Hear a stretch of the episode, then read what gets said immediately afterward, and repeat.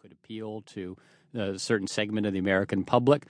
Right now, I don't think they know what to do, because this is not the Donald Trump that they were hoping to get for the general election. The Republican National Committee had urged Donald Trump to express condolences on Sunday and then not say anything else. And that is absolutely not what Donald Trump did. He stuck to his guns. This is what he's been talking about in the wake of shootings for the past year, after the Paris attacks, after San Bernardino. This is he is not moderating himself. And the Republican Party seems to be very nervous that this is what they're going to have to deal with. Just briefly, Anthony, can you explain what's been going on with this alleged Russian hack of the Democratic database? Well, it looks like Russian hackers were able to take information on Donald Trump's, the Oppo file, the Democratic Oppo file, which is opposition information, dirt on Donald Trump, and access it, and possibly even access Donald Trump servers and Hillary Clinton servers. It's embarrassing for the Democrats, and it's a particular sore point for Hillary Clinton, who has had an ongoing scandal over her personal email server while she was Secretary of State. So this just brings all of that back to the surface. WBC's Anthony Zerker in Washington. The authorities in the US are downplaying the likelihood of the Orlando gunman Omar Mateen having any formal links to a jihadist group such as the self-proclaimed Islamic State. Rather, they suggest he was radicalized by such groups' pervasive online propaganda. It's something we'll look at towards the end of the program. But where speculation is growing is over Mateen's targeting of this specific gay nightclub in Orlando. People who used to go to that nightclub called Pulse say that the gunman was himself a regular visitor and had tried to pick up men.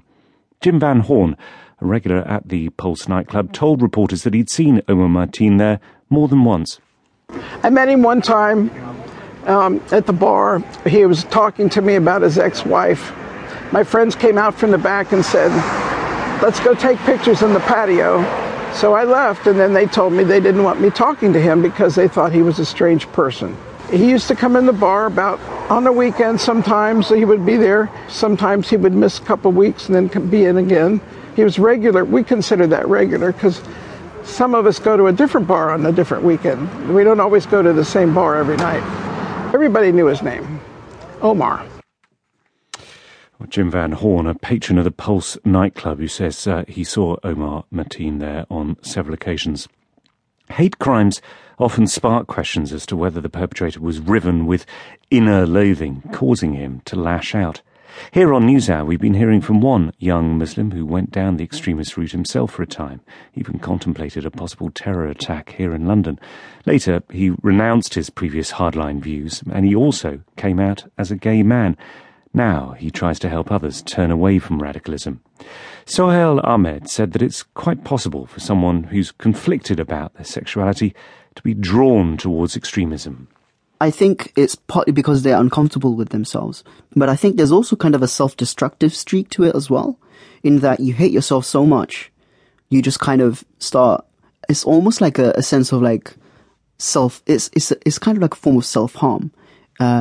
And I think that does happen, and I'm really kind of worried about people. LGBT Muslims are one of the most vulnerable people that I know of, and I think I'm kind of worried that there might be other people who are trying to kind of cure their sexuality, and they're becoming more radical and more extreme in an attempt to kind of cure themselves.